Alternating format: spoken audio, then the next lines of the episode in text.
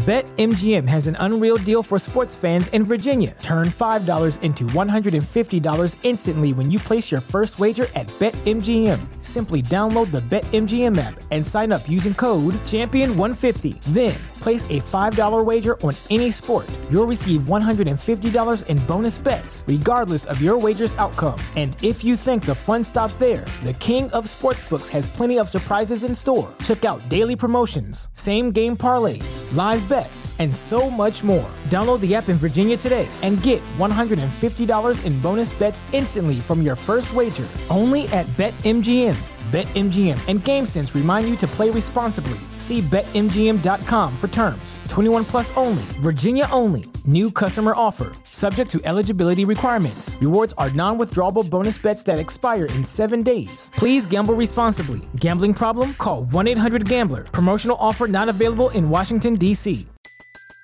Everybody in your crew identifies as either Big Mac Burger, McNuggets, or McCrispy Sandwich but you're the filet o fish sandwich all day. That crispy fish, that savory tartar sauce, that melty cheese, that pillowy bun. Yeah, you get it every time. And if you love the filet of fish, right now you can catch two of the classics you love for just $6. Limited time only. Price and participation may vary. Cannot be combined with any other offer. Single item at regular price. Ba da ba ba ba. It is officially Super Bowl week.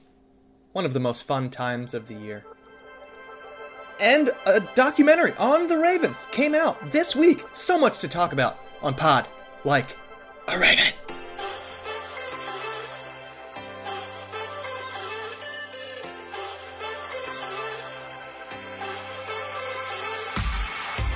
So we almost were doomed, in a sense, with having no Ravens things to talk about, really, and only focusing on the Super Bowl, which is fine and fun.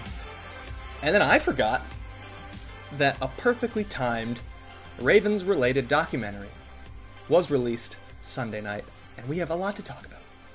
With it, I am Antonio Barbera, and I'm joined by my two co hosts. Coming right off the documentary, let's start on the East Coast, Tim Horsey. Tim, uh, I don't know if you're going to watch the Oscars or not this year, but you think Bullies of Baltimore uh, should be a Best Picture, Best Picture candidate.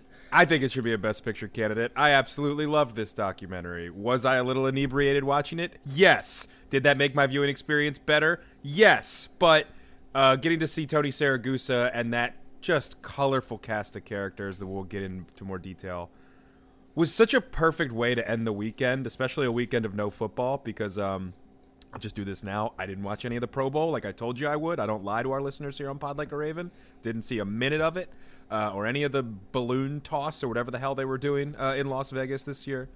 Um, but yeah, that that was a nice way to do it for probably you know my f- the team that I fell in love with football. Uh, the team that made me fall in love with football, I should say. It was nice, kind of getting a rehash on that. And this is this is going to go into uh, you know, the Oscars don't matter, um, frankly. So in in Tim's Oscars, this is this is joining the pantheon of movies that I will watch over and over and over again. This joins The Departed. This joins Dark Knight.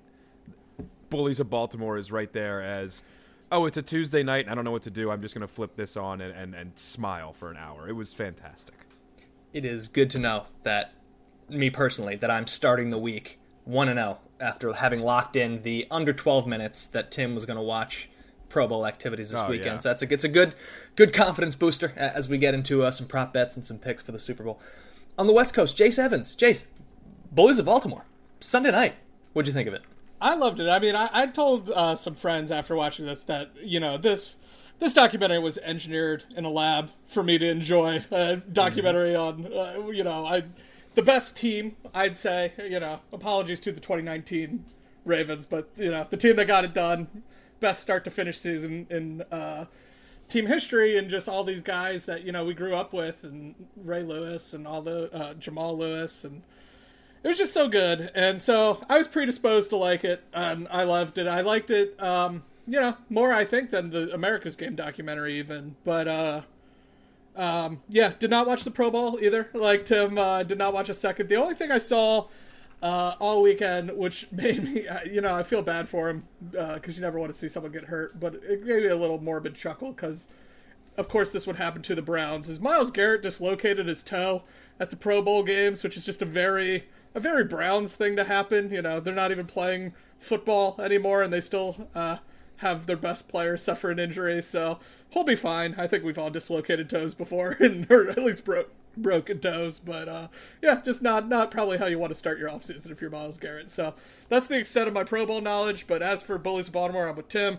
Art's subjective, but this was objectively a great movie uh, for me, uh, at least personally. But um, yeah, I really enjoyed it. and I'm kind of excited to sort of talk a little more with you guys about it. I love it. All right, so for the listeners, we will get to the Super Bowl. We promise that we have that slated for the second half of the show, but we need to talk about Bullies of Baltimore. And I'm going to shout this out uh, as loud as I can without bothering anybody's ears. This will be a spoiler, like spoiler alert right now, because you may not have seen it yet. You may want to watch it, you know, do the ESPN Plus situation. You may catch it in a few days, you may catch it in a few weeks. We will not save you from that in the next 20 to 30 minutes. Um, we're going to be very detail oriented. So just, you know, skip ahead 20 25 minutes if you do not want to miss sort of the specifics of what of what came in here but we all saw it and we're going to talk about it. Uh, so it's funny you guys each i think loved it. I saw the the text thread was was hopping. I liked it. I'm i'm not going to go so far as i to say i loved it. I loved this the subject matter. I i loved rewatching this dominant defense pitch shutout after shutout and then win the first Super Bowl for all three of us. It was right at the age that we're becoming fans, like understanding what fanhood is at like 10, 11 years old. But I did not enjoy the stru- the format that they chose compared to most sports documentaries. I guess they just I mean, this is it's an ESPN production. It's separate from what they ended up using a bunch of, which was that event in Baltimore, that like round table uh, with a couple of ex Raven players and Kevin Byrne, who has been there like director communications guy or so, 18 different roles for the for the franchise for a long time. I I didn't like the choice of using that as opposed to just having enough interviews that you had done to stream together the story. They had to use Kevin Byrne a lot as a pivot to talk about different topics. And I thought it started a little bit slow. I thought the, those long clips from the event in Baltimore at times was a, a bit. It almost got like awkward kind of thing, like where you're kind of chuckling along with the audience of an event that's not a live event anymore. It's recorded, but also you're splicing in the interviews of, of some of the players at a different time as opposed to the interviews that they're doing in the during the event so I, I didn't i was kind of lost with that and i was surprised that they chose it but i would think that decision may have come from the, the death of tony siragusa which i think you know the, the whole structure of this show really ended up being around his death. They opened with that they closed with that and they had a ton of clips from him from that event. Mm-hmm. So i do wonder if the arc of the documentary was impacted by the timing of that. I, I think he died a month after that event was held, which is crazy timing that he was there to talk and share all these stories and and fun tidbits so close to to his you know obviously unfortunate death. But I'd be curious to know if they had a different plan for it beforehand as opposed to as opposed to after. But I liked it.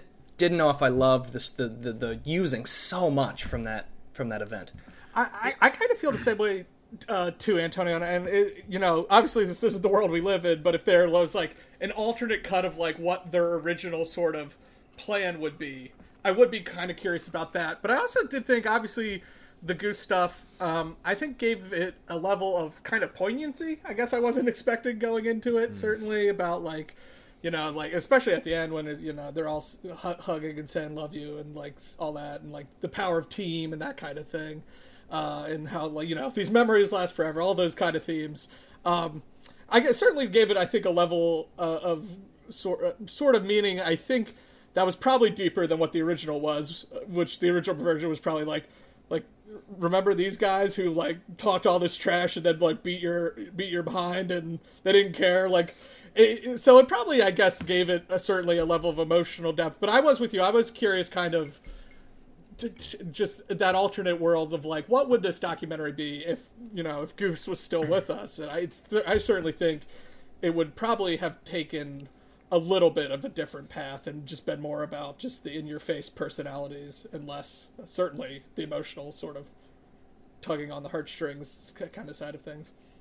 I mean, I'm not going to say I completely disagree with you guys. I just didn't notice it as a negative. Like I didn't. It just. I, I don't. I Think thought it was. Yeah, I don't know if I think it's a negative. I just think it, I'm curious, like what would be different. I guess. Sure. I, I thought it was an interesting angle, um, and kind of a new way to do something. As as somebody who spends most of my workday trying to find new angles to talk about things that aren't just the same old boring crap all the time.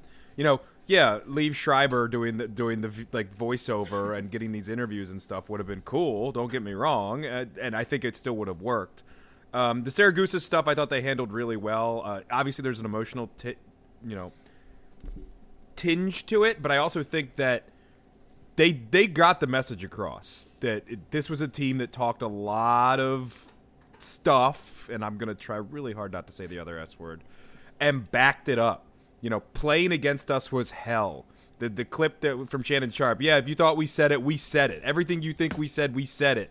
And you know, Goose, I just want to kind of get into some of the major aspects of stuff that we did like outside of this, and I have two main ones. First of all, the candor, obviously that you hear, but the two the two stars, and we'll start with Goose because you guys brought him up.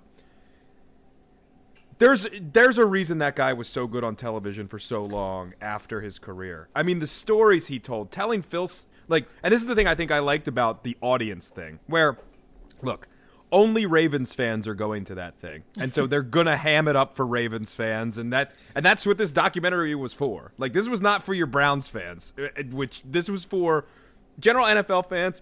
Excuse me, who like the history of the league, who don't have a problem with the Ravens, and the Ravens fans, which is you know a smaller contingent, but hearing the story about you know uh, uh, Phil Simms losing his mind about the Rich Gannon thing, and they're telling all this like kind of in the background, and it's like yeah he went after him, and then uh, this is just coming from the article recapping it on BaltimoreRavens.com. Quote: During production meetings uh, before Super Bowl 35, Siragusa told Simms that he was putting up new landscaping at his house. They both lived in Jersey, and that if he saw those plants dug up, he would know where to find him. And then they cut to Goose at this event, knowing he's going to get a pop from the crowd, going, "Phil Simms can kiss my ass," and and the crowd pops, and like that. I think that kind of stuff because I'm sitting there, Uh, I'm sitting there with my girlfriend who is probably incredibly annoyed at me at this point. I'd already done about 15 squirrel dances, jumping up and down, talking about like different moments throughout the season, and I like cheered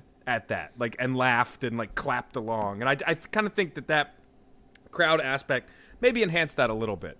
The other guy who I think was just incredible, and we'll talk. And Antonio's done a really good job of kind of stretching out some of the, some of the finer points of the documentary, but just overall, Brian Billick was the star of that of that thing. And you know, we've talked about it when we've had the hardball discussion of we always thought Billick was a good coach, but at some point it was time to go. Billick was so good for that team. He was arrogant, and and I forgot how arrogant he was. And and they showed up. I, I'm just behind the scenes for everybody. I'm literally going to watch this again tonight, uh, as but as we sign off. I'm going to like throw it on the iPad while I'm cooking dinner or what have you. Um, he knew he knew he held that team accountable and said they had to back it up. But he brought not only his own arrogance, but allowed these guys to be arrogant.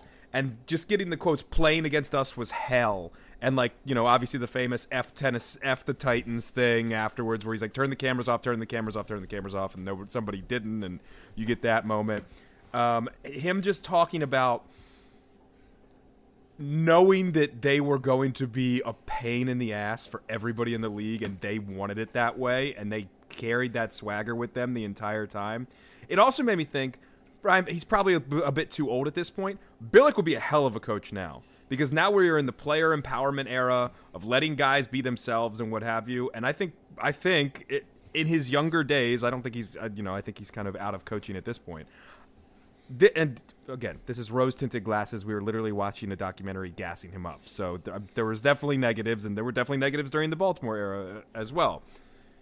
I think he would make an incredible coach today. And, and he was, I always loved Brian Billick, obviously, you know, brought this town a Super Bowl and had a great attitude. And as a young kid, you know, at training camp in Westminster, he, I, he signed a couple things for me and he was always, always generous with his time to the kids and what have you. And like I, and my parents, you know, we've always respected him for that, obviously, because they don't have to do that stuff. And he was always one of those guys that would. Um, he was the star of the show and, and, and a pleasant, pleasant surprise for me uh, during that entire production. It, I, you mentioned the arrogance. It is easy to like to forget. I, I think what I like It was awesome. Just awesome. I, I, probably did like the archive clips more necessarily than uh so than the um like the roundtable. But I did enjoy some of the candor in the stories because certainly you know I like the America's Game documentaries. Uh, but they're they're produced by NFL Films, which means they're an NFL product, and the NFL does not touch on certain things, uh, like you know Tony Siragusa being backed up, or him telling Phil Simms he can kiss his ass, or that kind of thing. Uh, so you know, I, I really liked it from that. Uh, this I, that's what I liked most about this documentary is because like we did know some a lot of the stories, and I certainly like you know there were things they didn't touch on that maybe they should have, but like that as a fan, I know like with like Jermaine Lewis's son and uh, some of that kind of stuff from that from that season that they just didn't go into. Um, and you know, uh, one guy who wasn't there who kind of surprised me, Jonathan Ogden, barely involved. Uh, he they talked to an archive. They show one archive clip of him. Uh, and like they don't mention like they don't talk to Peter Boulware at all. So there, there's all like weird sort of player choices and stuff. But like as someone who already knows a ton about the team, what I liked was just the kind of the further stories and um, you know just just kind of hearing those. So that's why I think it worked for me is because I I do already bring so much knowledge of that team kind of into the Enterprise to just sort of hear more about it. That's why I just think it, it worked for me. And, and, yeah, Tim's right. Siragusa obviously, and then Billick. Uh, it, with Billick, it was just, like it was things you knew at the time. Like I remember like my dad and I talking about how like how arrogant he was and stuff like that, like back in the day. But like it was just a good reminder of like when he's standing up there and they're like, "What right do you have to tell us how to do our job?" And he's like, "Because you're all I'm up at the podium and you're listening to me," like all that kind of stuff. You're just like, "Oh man, yeah, this guy." Uh, but he worked. He worked for that team, as you said. So that's what I liked. I think most about the documentary was just kind of hearing these stories that, yeah, you know, you hadn't heard before. There were some fun little tidbits that they that they did during the during the documentary and during the event itself. Bringing Tim Williams back to redo his impression of Shannon Sharpe mm. was awesome. The the Siragusa talking about how he almost signed with the Raiders and then he took a night to sleep on the deal that was offered and then accepted it the next day and Al Davis just arbitrarily dropped the deal by $50,000 and the most ter- Tony Siragusa thing ever is to say well, well bye then I'm not doing that. Uh, and then seeing him again at the AFC title game when they won the Super Bowl and telling him I I hope those $50,000 were worth it to you because you lost out on a Super Bowl because of it. The guy on the roof that didn't leave the roof for five weeks and, until the Ravens scored a touchdown, and then bringing him back for the event. He must have been like 75 years old, and they had him in the audience for the event. And uh, that tidbit specifically reminded me because Tim, it, it is we. Sh- I want to keep talking about Billick because that is I do think he was great in the documentary, and then also the the aspect of he was an offensive coordinator in Minnesota. He was the offensive mind brought to Baltimore to bring points and then just complement an already really, really good defense. And the offense didn't score a touchdown for five weeks. And he somehow, maybe his biggest job, he somehow did not lose the locker room in between these five weeks of not scoring a touchdown, not scoring points between the offense and the defense. He's able to keep things afloat. He's able to keep harmony and unity in a team that had a lot of voices, had a lot of personalities and keep the ship steady and then you know run on the that long streak of wins until they went all the way and won the Super Bowl. So nice to get some more appreciation for Billick when a lot of the I think Baltimore fans' final memories is him sort of losing control and, and kind of stinking the last few years and it finally being time for him to go. Whereas, hey, he did a lot of good things as a head coach outside of not being able to do the same things that Randy Moss and Cris Carter did, and bring and bringing those you know those things to Baltimore without that talent offensively. Yeah, I mean, I, I, I get so wistful, and I think the other thing I enjoyed about this was this this this most recent Raven season. Antonio was just so miserable uh, for me mm-hmm. that to like watch a documentary of like what like just for which for me was just enjoyable, like just pure bliss. Like watching that Super Bowl, you know, we're in third grade, I believe, or and like I never for a minute like thought the Ravens would lose the game, like because I was just like dumb and young and naive. I'm like, oh yeah, they're great. Like, they're of course they're gonna win the Super Bowl. And like, I just remember like that whole night just being like a basically celebrate. Like certainly after Duane Starks pick six, like a celebration, just like with my family. We had like I think my aunt and uncle over, um, and yeah, it was great. And like uh, you just to like sort of to live in those memories, and and then that that era um, sort of extended as a whole. Um, and I think one thing I do want to bring up and talk, touch on, and there's a million different topics to touch on him because he's a very complicated individual to me and to Ravens franchise history is Ray Lewis. Um, I, you know, I, I had this thought cross my head, and I jotted this down. Um, as watching this, th- this game, um, I think Ray is simultaneously the corniest and also the most genuine person of all time. And the comparison I wrote is he's if he's Russell Wilson if Russell Wilson wasn't acting. Like this is just what he is. He's just like over the top on these are two different quotes I jotted down, maybe not verbatim, but at one point Ray said the line "Gladiator changed my life." That's the the Russell Crowe movie and a different which is which is uh, insane. At a different point, insane. he said, "I always was a fan of the Serengeti."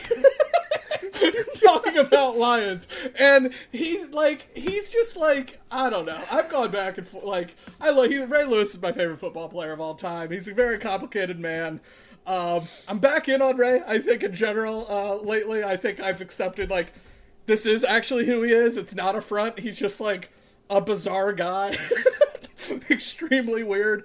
But uh, yeah, I don't know. Yet obviously, yet, I mean, even in this documentary, like getting lifted up through the floor with like the Lombardi Trophy and stuff. Like it's all, everything with him is just so ridiculous, and yet it's somehow he makes it work. Like he, the inspiration of the locker room, the speeches, the squirrel dance, as Tim talked about, is iconic. And I think for me, that pick six against the Titans is, I think, still for me my favorite play in, in Ravens history. I was watching it at a family friend's house when it happened, and um, you know, it's it's the best play by the greatest player in franchise history. I don't know how. You know, you know I understand you, the Mile High Miracle fans. That was incredible too. But for me, I think that has to be number one because you know what it meant at the time. You know, sh- sh- sh- shushing that stadium that had never lost a game in that uh, the Titans had never lost since that arena or that stadium opened like two years before then. Um, it was just great. It was a huge, or I guess they lost in the regular season to, to the Ravens, but uh, it was just an incredible moment, a rivalry that still somehow remains real to this day. The Ravens and Titans. Uh, one of the better behind, I'd say, the AFC North rivalries, certainly right there for the Ravens with the Titans. I think that was the top play for me. But yeah, and then obviously the they touched on it, but Ray's legal situation, I guess we'll call it. I don't know if that they would delve into that at all. I don't know that they used the most tact they could have in addressing it. Like I, we were talking pre-show, they showed a clip of Gladiator from the movie, like within of 30 seconds of talking about this extremely serious situation where two guys died. I don't know how you tastefully handle it. Um, I'm surprised they addressed it at all, but like they kind of had to. So I'm glad they did. But that was just another thing. Just kind of put a whole bow on it. Ray Lewis, a very complicated individual that uh, obviously, you know, shaped the first 17 years of franchise history. Uh, so there's a lot going on with him, and I, I think this documentary just sort of reaffirmed all that for me. It's interesting you say that too, because like he wasn't used as much, and I think it's because he, you know, he, I I completely agree with what you're saying. This is Ray. This is not a front. This is who this guy is. He literally says gladiator motivates it. Like, but you believe it because it's Ray Lewis, and that's just who this guy is. Um, but you could tell that they didn't use him as much as the Tony Siragusa and the Brian Billick and Shannon Sharpe, who should mention was excellent as, as you expected. You know the whole like pranking stuff that he did with Goose and everything too during training camp and what have you. I think was awesome. Um, but they didn't use him because we kind of know with Ray, like we kind of know what Ray is, and and Ray can get you pumped up for a game. He can get you into the lion's den with a spear, screaming like a banshee. I know that's a Billick line, but but you know you kind of needed the the attitude. I mean, he is the one that dropped the we were we were hell to play against, um, but he was certainly not the the highlight of this for me. And maybe it's just oversaturation with Ray too. Like I, you know, I don't have what is he on now? Showtime? Is he on the Inside the NFL on Showtime or oh, something is he on now? that? No, I didn't realize that. But Exactly. I don't have Showtime, and now that's why I don't. I don't get over. You know, I st- I'm always gonna love Ray. I will. He's he's probably my second favorite player of all time because Ed Reed's the goat. But um, I I don't get a lot of Ray in my life, so you can take him in small doses, and I think they had just the right amount of Ray here. Um, I, I don't know how much more we're going to go on this. I know Antonio's got a few more things too. I do just want to mention one of the best parts of it. I was actually just pulled it up in like a silence tab, and I was scrub- scrubbing through it to make sure that we got some stuff. I mean, the Tony Siragusa uh, diarrhea, whatever, backed up story. Uh, the backed up story is, is all time. Please go watch it again if if you haven't seen that. And maybe this is recency bias, and it's a very small part of the podcast. But I remember going through, and I'm looking at my texts now. I did text you guys about this as well. In week four, the Bengals had four yards rushing and 94 yards of total offense. And Corey Dillon walked off the field. Quit. He walked off the field. He quit. He quit. You know what, Bengals fans? That's what you are. Never forget, that's what you are. You're not the team now because guess what? You talked all the crap and you didn't back it up. You wanted to be the 2000 Ravens where all you did was spout your mouth off, mouth off Eli Apple and then win the big game. But you couldn't do it because you're the Bengals. You're quitters. And that's what you are. Corey Dillon encapsulates the entirety of what Cincinnati is. And when I saw that clip, it made me so happy to watch him and the and the, the co- I don't even know who the coach was at the time, just some no name generic white, and he like it just like is like pointing at the field so sheepish sheepishly of like, uh, are you are you gonna go are you gonna go back out there? And Corey Dillon quit on his team because it was too hard to play against the Ravens. Uh, yeah, there might have been a shot from left field, I know, but I just I just that made me so so happy to see. the hits were unreal to watch. Unreal! like, Awesome! Like, I think like every like they would have been flagged for unnecessary roughness on I think fifty percent of the plays, uh, some of the hits, and I mean what I loved though was standing by it. Like I I understand like the the Siragusa and Simms stuff was great. That was a cheap hit. Like he shouldn't have been kicked out of the game or anything. Nah. But it was a cheap shot. But to like just everyone maintained like, nah, that was clean.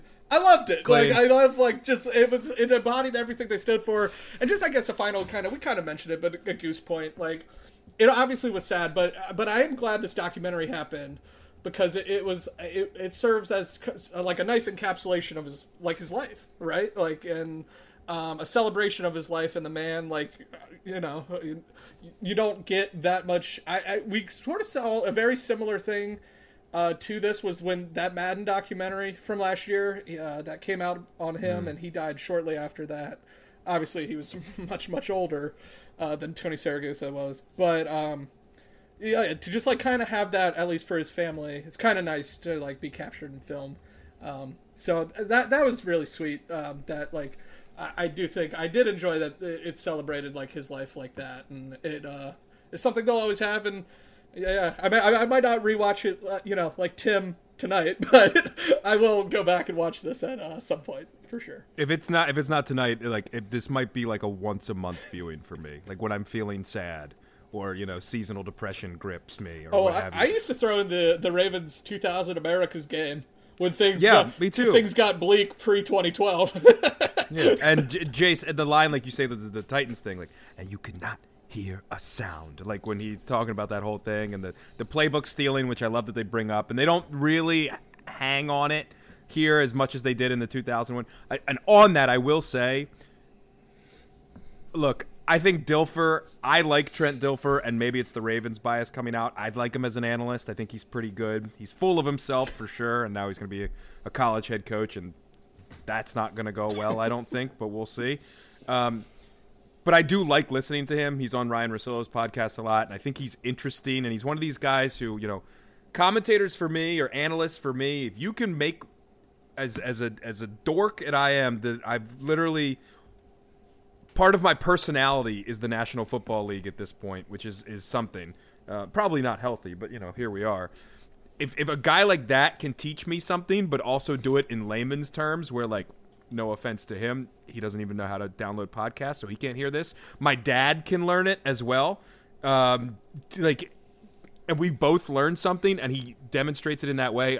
I, I, that's an aside. I think Trent Dilfer's one of those guys. I liked how refreshing and like how honest he was during this entire thing of like he knew he wasn't very good and like he knew he just had to do just enough and you know he was kind of like very upfront and honest with his guys about like hey we just need to make some plays or we're screwing over this defense what have you and like I, I don't know. I just we've heard the trent dilfer stories and we've heard you know and obviously the whole moving on to elvis grbac whatever um, and you know did they let their super bowl winning quarterback go? Uh, you know, not a debate we need to have.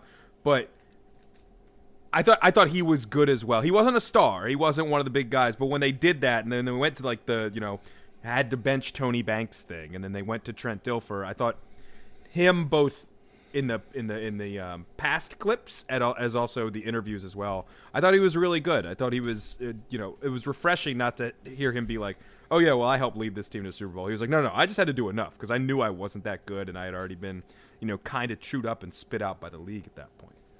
I loved his the story he told about throwing the pick six in Tennessee and then leading them back on a mm. subsequent touchdown drive. I had seen the interview that he gives at the end of that game. I'd seen it maybe in the NFL films video where he starts to cry basically in the inter- in that interview and it kind of seems by itself it was like okay, NFL player is cries at the end of big game. But contrasting that against the story of him saying that that was basically his career in a nutshell was two drives. And the first drive is his ability and the second drive is doing every single thing he can possibly do to be as good as he can possibly be with whatever limitations he has. And then hearing that and then seeing the interview with the two you kind of like it resonated way better about like he's crying because he just saw his career flash in front of his eyes in the span of half of a quarter of a football game and he ended up you know the order of it was interception touchdown not touchdown interception and he keeps the job and he leads the team to a super bowl. So yeah that was a great it was great to see some more in things basically from from Trent Dilfer. The the playbook getting stolen that was something else that I had been said previously. Didn't know it was Gregg frickin' Williams, uh, who was the defensive coordinator of the Titans at the time. Told who knows if this is even real, but according to Dilfer, uh, admitted that he stole the playbook, and then would go on to lead Bountygate as the defensive coordinator of the New Orleans Saints ten years later. So just Gregg Williams, uh, official NFL scumbag, uh, confirmed, and you know, good for him. Um, and then the last thing I want to go over is just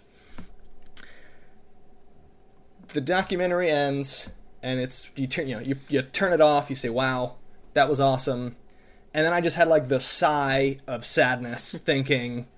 Uh, and they touched on it as well in the end, which you know, the, almost a cheap shot to Ravens fans was closing with how they didn't repeat, basically. Yeah. And it's just a sad sigh of thinking how legendarily talented that defense was, and how they had some offensive pieces, and should have competed for titles every year from whatever 2000 to 2006. They should have been the Chiefs of of that era where just every year, because they have Patrick Mahomes and Andy Reid, like they're gonna be there basically in the final games of the season. That should have been this Ravens team for those five, six years. In my opinion, even with the hind, well, in my opinion, even with the hindsight of it not working out, the Dilfer to Grbac move was amazing. I think even knowing that he was washed and over the hill at the time. But imagine that exact situation now, where a team wins a Super Bowl with that defense and that quarterback and that offense, and then they turn around and get a Grbac who was coming off of a Pro Bowl season, 4,000 yards in the air in the year 2000. He had a 2 to 1 touchdown ratio. This was the year before. This was not like it was five years ago, and then he had sort of been a middling guy since. He was coming off that, and the Ravens got him as the starting quarterback. And even with that, it just didn't work out. We get we get one title, and, and we have to live live our stress for the next ten years until they, they cap it at the end of Ray Lewis's career. You, you know what killed me even more, Antonio, was uh, obviously we knew the Grbac thing. I do think the Ravens may have underestimated Dilfer's kind of leadership capabilities or mm-hmm. what he brought on that side. That's kind of what the doc sort of reminded me or showed me if I had any takeaways from him on that. But the thing that really killed me was that Grbac they mentioned, or at least Dilfer said this, so you know this is via his agent, so who knows how true any of this all is. But according to Dilfer, uh, he was their third choice behind Grbac, who was their second choice, and Brad Johnson, who literally in 2002 game managed his way to a Super Bowl victory, another two-time Pro Bowler. I was like, oh my god, this uh, plan would have worked if they actually had gotten Brad Johnson instead of Elvis Grbac. I was like, they would have repeated in 2001, I think, because you know. Uh, they, they touched on it. They the 2001 team went to the playoffs, made the divisional round. They went 10 and six. They only had two less wins. The the 2000 team but it was just, you know, Grbac was old and over the hill, apparently, and committed too many mistakes. Um, and that's what sunk them in the divisional round. I remember he threw three picks against the Steelers um, mm-hmm. in the playoffs in a game. Pittsburgh had like 190 yards and they beat us by like 17. Uh, you know, yeah, I, I, that was, you're right. I, I love the doc, but it was kind of just uh, uh, what might have been. I was like, if, if this stupid team gets Brad Johnson, not even that great a player, but like a Pro Bowl player, I was like, they probably win another one to two Super Bowls in the 2001 to, as you said, four to six range, because they went to the playoffs three times in that like four span and just were undone by bad quarterback play pretty much every time. All right. I only have one Let's more thing on this. Sorry. Sorry. One more thing on this. Um, I hope the New York Knicks and Philadelphia 76ers never win another game of basketball um, in their entire lives. I don't watch a ton of NBA, but I was reminded that there's a reason for that. Uh, that game had like two minutes and 15 seconds left for about 45 minutes. And I was screaming at the television to just end it. Like the game was over and like every possession was a foul and or some stoppage of some sort.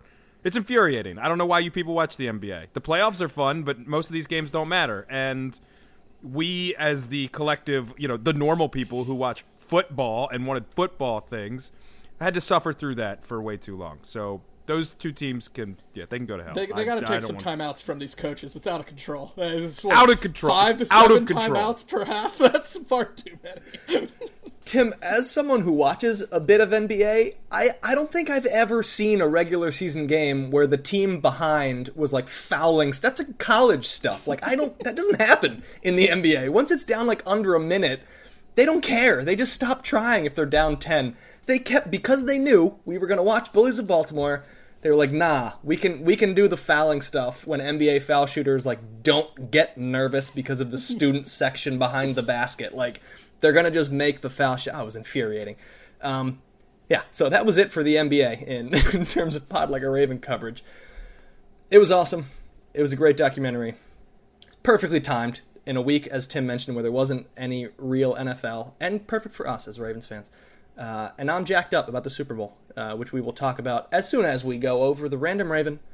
And Jace, you are up this week, so who do you have for us? So, uh, for the astute um, watcher of the Bullies of Baltimore, you may you've seen you saw this player in passing, and I believe his name was mentioned one time, but uh, certainly no one on the panel. So we'll uh, we'll dive into this. Clue number one: This player was drafted by the Ravens in the second round of the 1998 NFL Draft. He spent the first four years of his career with the Ravens, and after bouncing around a few years, returned to the team in 2005. All told, he appeared in 45 games with 15 starts for Baltimore.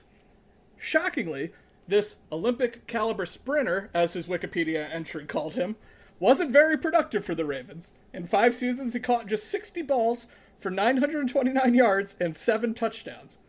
He managed just one catch while suiting up in four playoff games for the Ravens, an eight yard reception in Super Bowl 35.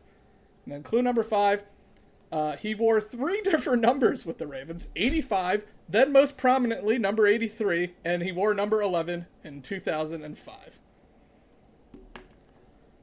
Oh, God.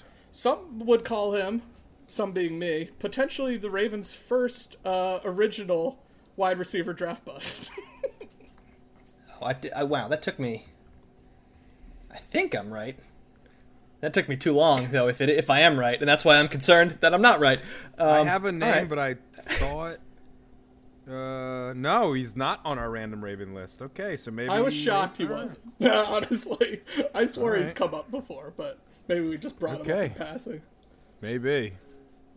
All right, we will see. Uh, we will go over that at the end of the episode. Uh, fantastic choice, I think. Jason, I wanted to uh, tie it into the 2000 Ravens. I thought this was a funny one.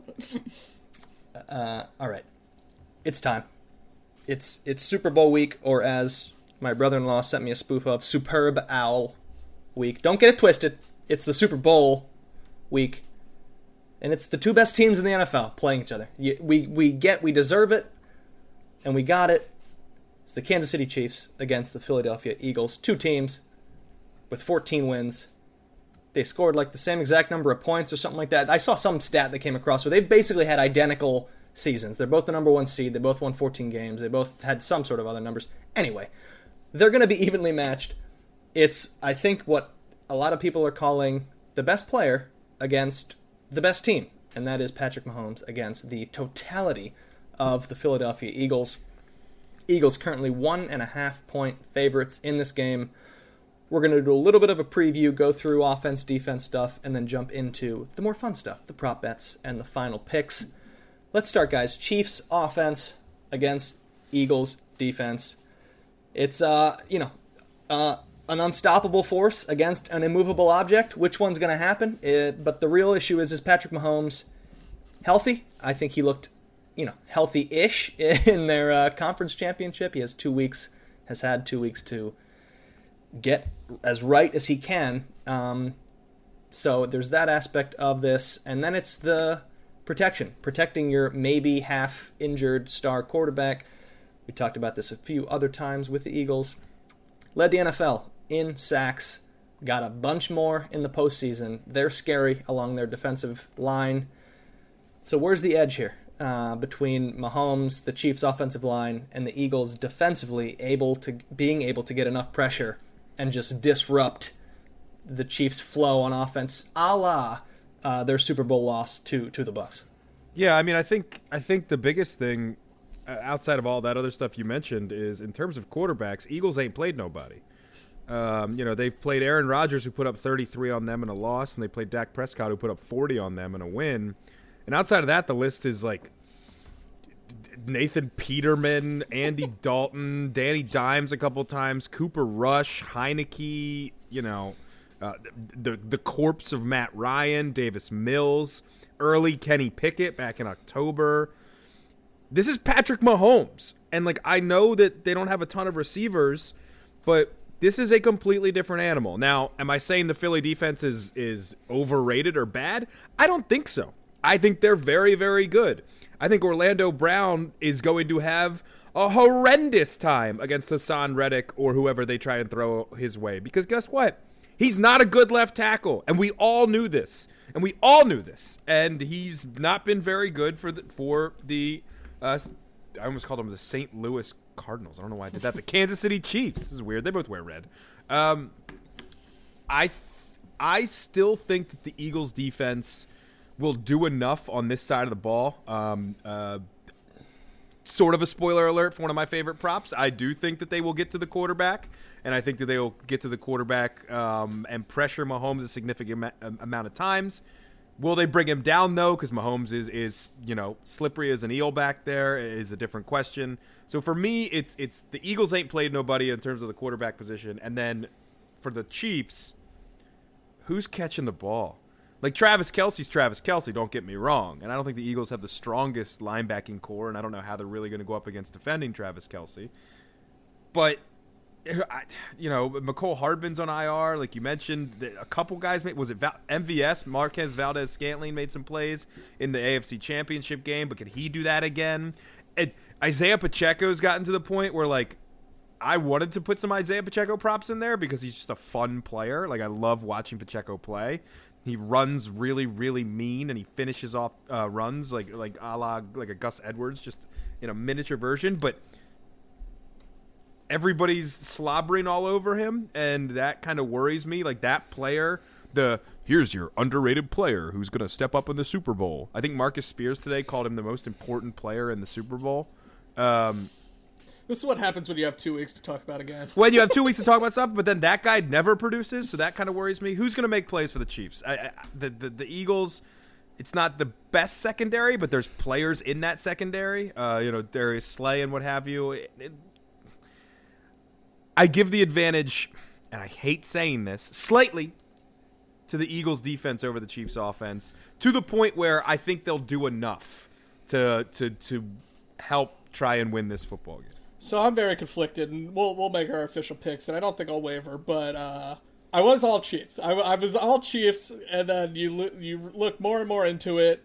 Um, this this game you know, it's the number one passing offense versus uh, the Eagles. Actually, Tim are the number one in defensive pass yards against per game. So, oh. uh, I think part of that is like, you know, ball control. They just have the ball more, so it's like opportunities against. So I don't know what the yards per play breakdown is. That's just sort of overall, and I, I think that yards per play number is probably a lot lower. Um, because you're right, I don't think they have a ton of standouts, but they didn't have. I believe C.J. Gardner Johnson led the league in interceptions this year.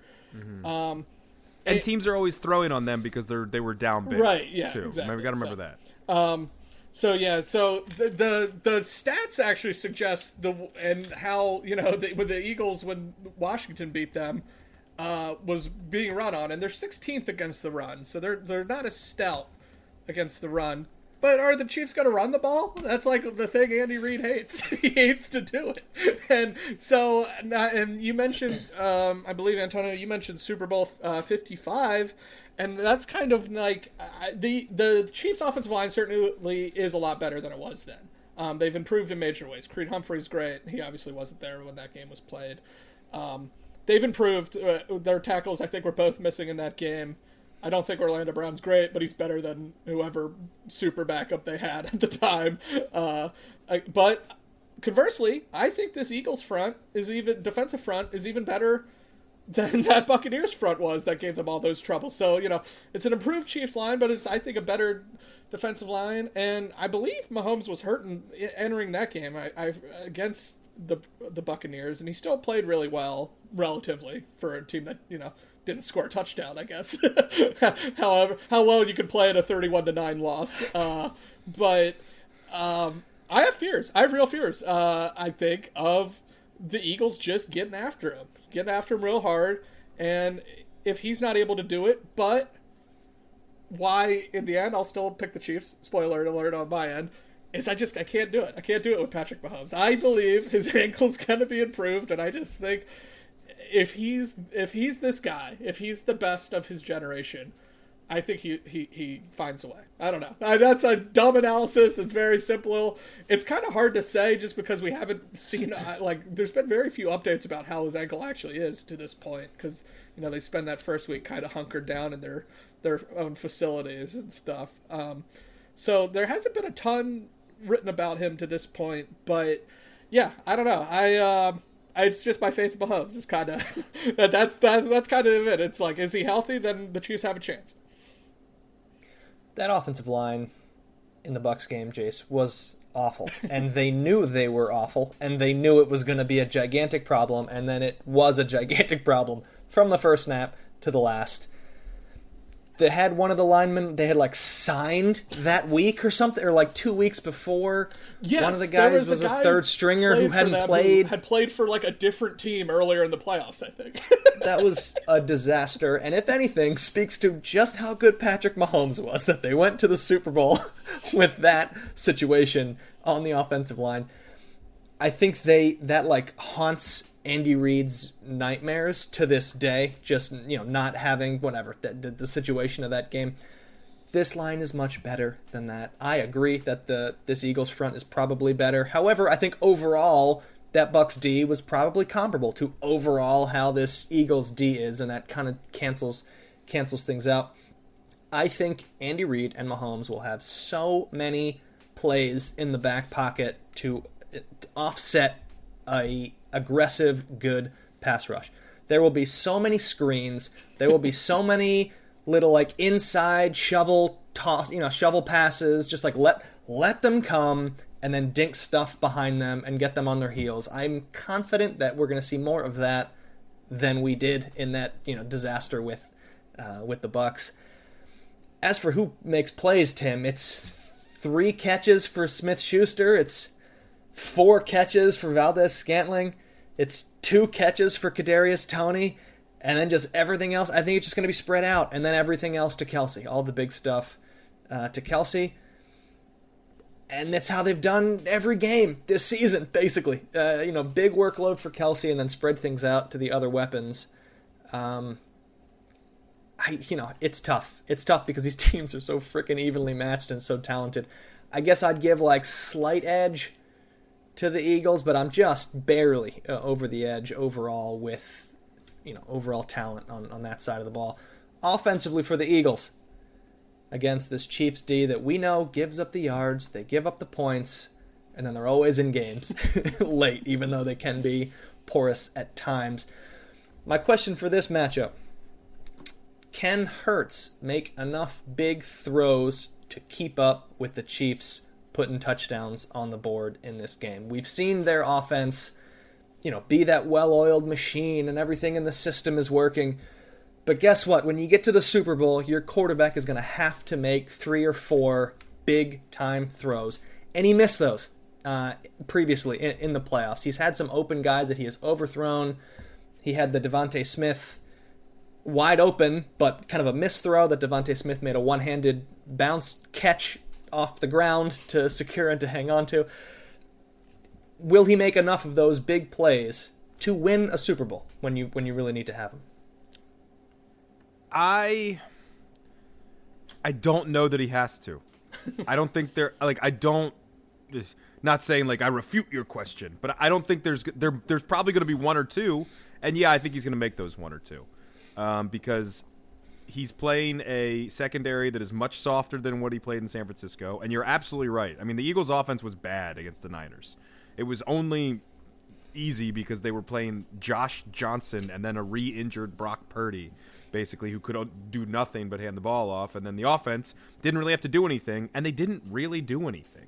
And I think Nick Sirianni knows that. I think he knows that they have to kind of be a bit, you know, more of that well oiled machine that you're talking about. But I think they're going to be good enough in the run game where he doesn't have to necessarily make all the big plays. And then you know what? When he does, this is why you go get wide receivers. This is why, you know, at the end of the Ravens moratorium that we did, I threw my hand up and said I was wrong uh, that you can compete without having some of these guys. They went out and got AJ Brown. They drafted DeVonta Smith in the first round after missing on Jalen Reagor. Yeah, I know. Antonio is just sobbing into his hands right now. They traded for him, Tim. They traded, they traded for, for AJ Brown, and they then just, gave him. It was just they, a first round pick, and they got him. That's all, all they had to do. All they had to do, and then they just and then they gave him the deal that he wanted, and and it's worked out beautifully for them.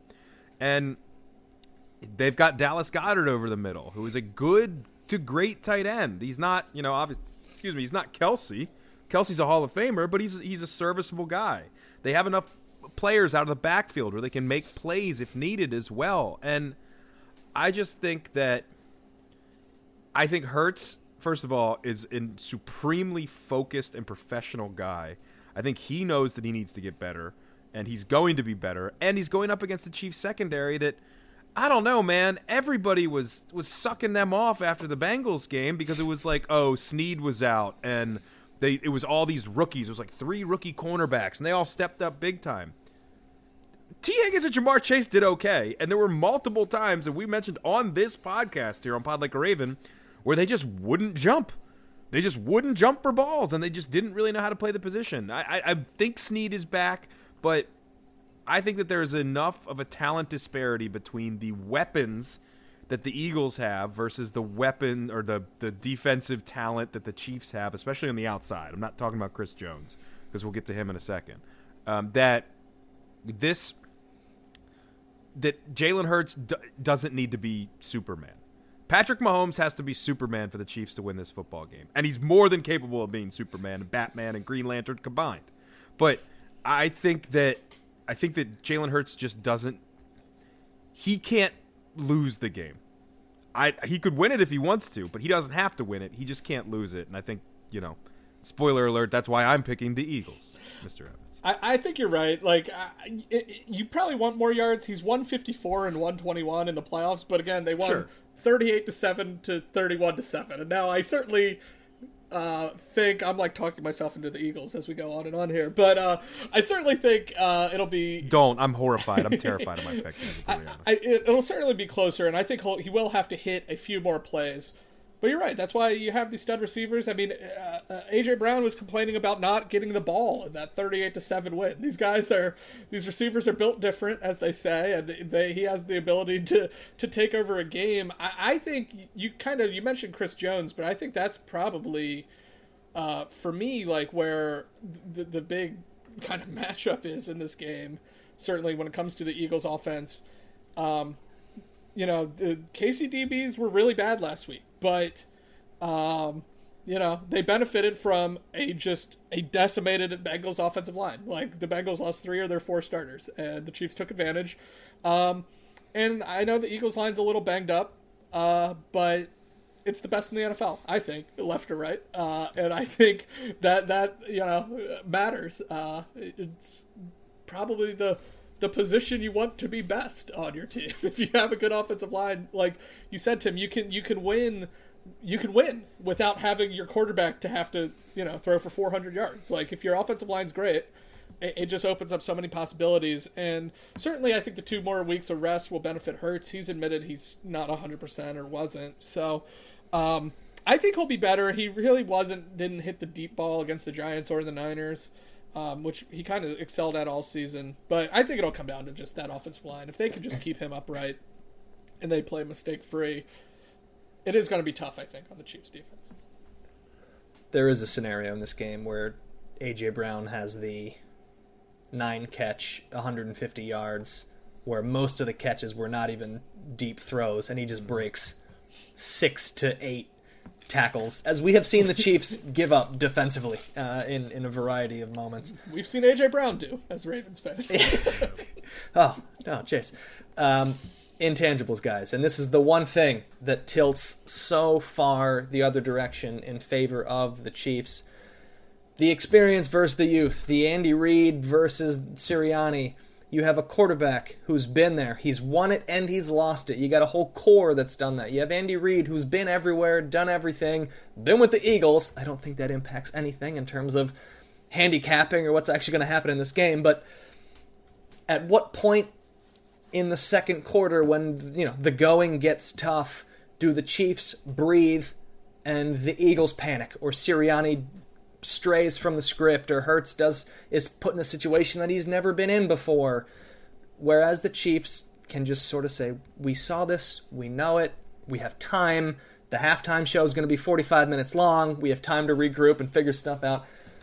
How big i mean we know the difference. We know the difference of experience. How big of a factor do you think that will be or can be in a game like this or is it just we're just doing the pregame talk. We've had two weeks to talk about it guess what the best team on the field wins not the most experienced team I think the coaching might matter. It's weird with Andy Reid though because like he's what tw- like almost 25 years into being a head coach and still will just make head scratching. Like he's to do a head scratching timeout or take a timeout to then like set up a field goal attempt when he from 5 yards away. He'll do weird stuff. Like that's just part of the Andy Reid thing. But you know, they don't play a ton, but I did look just the last 5 meetings uh of the Eagle or uh, of the Eagles and Chiefs, and the winning coach in all five meetings was Andy Reid. Three times with the Eagles, twice with the Chiefs, and that tells me Andy Reid's a good coach. He's one of the best in NFL history. Uh, he has the second most playoff wins all time, behind only Bill Belichick. Nick Sirianni, this is only his second year as a head coach. So I think if there is a, a, an experience thing, it's with the head coaches. I would think because you know there's still a fair amount of Eagles who were there in 2017, especially in the key leadership positions. Jason Kelce and Lane Johnson uh, on the offensive line. Uh, you know, Brandon Graham, uh, he, he he forced basically the game-winning fumble on Tom Brady in that Super Bowl. Fletcher Cox. Um, the best. They, they have they have still some some guys, some dudes who've been with the Eagles a very long time, including back with Andy Reid drafted some of those guys. Uh, so you know, I don't think the players it'll matter as much. Like Jalen Hurts played in big games in college. Certainly, it's a bigger deal than the Super Bowl.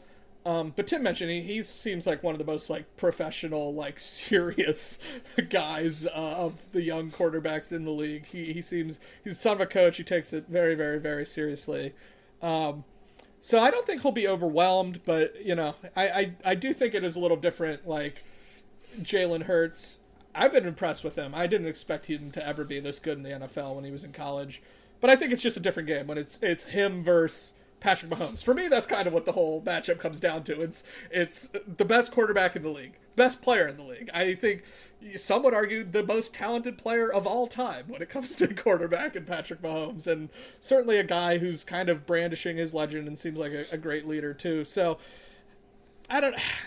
I think the quarterback matchup's the big thing, obviously, but I will be interested to see. Sirianni seems like he can kind of be a bit of a hothead. Some of the things he says and does on the sidelines. So I wonder if it gets tight. If he gets tight, um, the Eagles have kind of had a pretty easy run of it, as Tim sort of laid out with the quarterbacks, and just it's very rare we get to the Super Bowl and a team's been this not challenged in the playoffs. You know, 38-7, 31-7. It might just mean they're spectacular and are about to beat the Chiefs by 24, but it also, you know, could could be like you've had it too easy and the Chiefs have had this Mahomes injury and they had to grind against the Jaguars and you had to grind against the Bengals and who knows. So, I don't know. I think I give edge to Andy Reid just cuz I like Andy Reid, but the rest I think is all kind of a, a wait and see. But if Mahomes is Mahomes, for me, that's kind of the ultimate intangible. If he's back to being 100%, he's the best player in the game, and I think he can pull it off for him. Uh, yeah, I don't, I don't have to much to add. Um, I will say we should just emphasize the point of Andy Reid. See, I have a sneeze coming up. Um, Andy Reid. Oh, it's coming. Sorry, sorry, podcast listeners. I'm trying not to blast your ears off with it with a sneeze. I, I think it's gone away. Um, I think Andy Reid could make a monumental screw up because he's a great coach, but it's happened more than it should. They're up by four, and it's like two forty-five left in the fourth quarter, and he throws the ball three times, and all of a sudden the Eagles have the ball before the two-minute warning with all their timeouts because they didn't have to waste any because Andy Reid wanted to throw the ball. There's let's do the circle huddle play where we all dance around in a circle like like the ring around the rosy and then do something crazy. Let's little first quarter hook and lateral, Tim. Absolutely, try the little first quarter hook and lateral. Like, and he's a great coach, but that would scare me to no end. On the on the from the same token, Sirianni. Sirianni's going to go into this game being like, I am not punting, I refuse. Like fourth and fifteen from my own five, and I'm going to try and go for it. And that I think one of these coaches, again, much like Jalen Hurts, could lose this game rather than win it based on some decisions they make. I think that's an intangible there. Um, I think the other intangible, and uh, you know, I'm happy for you guys to say this is just a personal one for you, and you're wrong about this. I think that the Chiefs expended a lot of energy getting to this point. And I know Jay said, well, they're battle tested and what have you, and that's great, and they've been here before, and I understand that. But Mahomes is not healthy. Jalen Hurts is not healthy either. We should mention. He even said like I don't feel 100%, which is which is certainly a point. But there's something to be said for your emotional Super Bowl that you then can't recover from. You know, look at the it's a little bit of a different situation, but look at the Bills. The Bills almost expended too much energy against the Bengals and were too hyped up and and you know, all like over focused and then they they end up just losing it because they, they the the Bengals came in more prepared, what have you. I think it's not as far as saying that the Chiefs already won their Super Bowl because obviously they're Super Bowl champions. They know what it takes to get here. But they heard everybody, and I mean everybody, picking the Bengals to win the Super Bowl. They heard that, and they came out with a vengeance and won that football game. I almost wonder from an emotional standpoint, and, and again, this is lessened because this team has been here before. If it was if it was flipped and it was the Eagles, I'd say this is a big disadvantage. That they've almost won their big game already, if that makes sense. And I know it's you know you can you could spit in my face and go, no, you just wanted them to beat the Bengals so bad that now you're. It, it was your big game. Which, you know what? You're right. You're hundred percent right. I And cared about who and won I- that game. and I can't. And this one, I literally don't care. Um, you know, I, I've already said it. I'm picking the Eagles, but I literally don't care if the Chiefs win this game um, because you know I don't like the Chiefs as an AFC person, but they don't necessarily bother me. And I like Andy Reid, and you know I, I can't like Patrick Mahomes because he's obsessed with ketchup. But that's that's my own personal battle. Um, I that is the other intangible for me. Do the Chiefs come in and or do the Chiefs do the Chiefs thing where it's like, "Oh no, they're down 14. Oh, don't worry, we'll come back." And the Eagles are like, "No, we're just going to step on your throat now because we have this dominant team that can do it and is and likes to control the ball and doesn't get too cute and will keep it simple for the amount of time that they need to keep it simple. That for me is, is again another uh, intangible as well. The only other thing I should mention because we haven't mentioned them yet, Jason Kelce might be the best center of all time. If anybody's going to handle Chris Jones, if anybody is, and I'm not saying he is, if anybody's going to handle Chris Jones, it's Jason Kelce. So that might be an advantage as well. Uh, or you know, unless the Chiefs just keep completely keep him away from Jason Kelce, which I could also see. I think the slow start stuff is more likely to happen to Philly than it is the Chiefs, just because they've been there, they've done it, they know how important whatever the starts the start of the game is. I don't envision a Patrick Mahomes led whatever unit, blah blah blah, to like be unprepared for the moment, for the start, for some slow things to happen. I think they're gonna have that under control, and the the Super Bowl and the conference championship thing, if they played on a Sunday and the Super Bowl was the next Saturday, I would say yes. But two full weeks of prep, I think they're beyond. I think they took a week to like get right and rest and breathe and relax, and then the next whole week is here's what we play for. Here's what Patrick Mahomes wants to do. I mean, it's I've said his name a thousand times. It is annoying, but he's proven it over and over and over and over again. So he will be ready. I do not envi- if if they come out and they're down 14 to start, it's because the Eagles are just really that good and and they're whatever they have a long drive offensively and they're just better in terms of a matchup offensively against the Chiefs D as opposed to just this sluggish start based on on the you know the, the weeks before. Andy Reid also legendarily great after buys. That's something I hadn't thought about Antonio. Um, but uh, entering uh, entering the playoffs, he was twenty seven and four off a buy. Um, so an extra week to prepare certainly a good thing for an Andy Reid team. Yeah, it's so close, guys. It's so close. I haven't said my pick yet because I'm I'm like gonna cheat with the with the pick. Uh, I'll save that maybe for the end. We can do our official picks for the end. Let's jump into prop bets, guys. Let's do the fun stuff here. We each compiled a list of some of our best best bets here, some of our fun stuff, some of our potential big winners. Um, and we're just gonna go around in a circle, I suppose. I'll start, and then we'll go to uh, to Jace next, and then to Tim, and we're gonna pick one, and then you know, so you could, at, at risk of stealing each other's picks, um, we'll do one each, and then go around and, and agree or disagree, or or tell the listener that's dumb, listener. Don't listen to what don't listen to what he said, even though we rarely do that here. And I am gonna jump just right in off the top rope. And it's my biggest, let me see if I'm doing this right. It's my biggest bet, my biggest odds bet. Um, and it's MVP. And I'm coming in so spicy because last year, I just want to remind the listener, I had a fantastic Super Bowl last year uh, with prop bets, with the game pick. I think I went five and one, four and one, something like that, including the MVP pick, where I picked Cooper Kupp as opposed to one of the quarterbacks. And guess what, guys? There is no such thing as too much of a good thing. I'm double dipping. I'm off the quarterbacks. I'm going Travis Kelce for MVP of the Super Bowl. Not a chance. Ladies and gentlemen, he is plus 1600 to win the Super Bowl MVP. That means you bet 100, you win 1600, $1,600. And here's my pitch to you. He had 110 catches this year, the most of his career. He had 1,338 receiving yards, the second most of his career. He had 12 receiving touchdowns, the most of his career. He was a first team All Pro. He has cemented this legacy as one of the best ever at the position. In the playoffs, he had 21 catches and three touchdowns and 176 receiving yards in two games. Didn't play the third game. And I know what you're thinking. Antonio, this is the MVP of the Super Bowl. You're reading off his statistics from the regular season. That matters, in my opinion. The regular season matters in terms of creating the narrative for who should win the MVP if they have a good game. Cooper Kupp had this ridiculous wide receiver season, came into the Super Bowl with that narrative. Guess what his line was in the game? Eight catches, 92 yards, and two touchdowns. Didn't have double digit catches, didn't have 100 yards receiving. He had two touchdowns. He won Super Bowl MVP.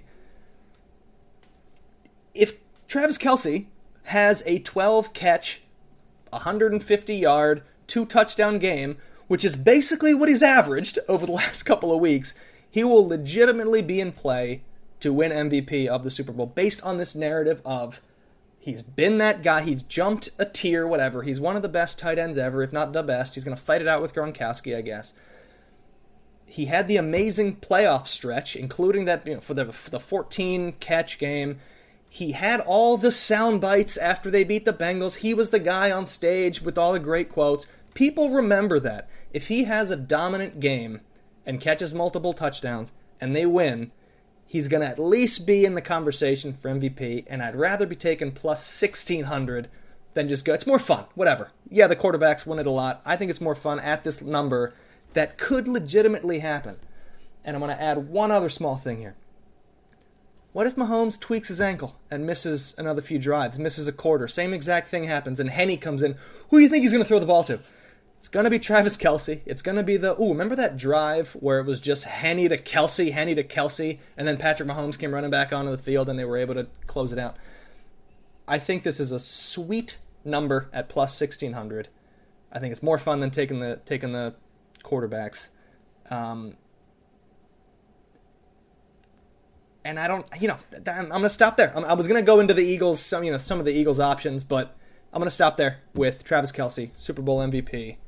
Uh, and Patrick Mahomes is behind him, did give the applause, like, oh, he loves, he loves this guy, loves this guy. Yeah, he he should have had one of these two. Antonio, Travis Kelce MVP, my number one pick of all the long shot uh, non quarterback MVPs. I think, I, I if if it's not Tim, if it's not Hurts, if the Eagles win, and if it's not Mahomes, if the well, hey, we should say if the, if you think the Chiefs are going to win the Super Bowl, you should absolutely bet Patrick Mahomes. I saw the number plus 130 for MVP.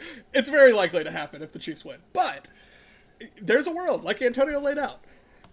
And I see it. And we talked earlier about who are they going to have to funnel the ball to. You better hurry up with this point, or I'm going to talk over you. Who are they going to have to funnel the ball to? It's Travis Kelce. I see it, man. I could see it happening. And it, all you need is like two interceptions. You need Mahomes to uncork a pick or two, and that's all the voters need to do it. But bouncing off his point, if you're like me of the belief that Travis Kelce is going to have a big game, I'm not saying he's going to win MVP. I'm just saying it's my fun top long shot. Some fun Travis Kelce props that caught my eye.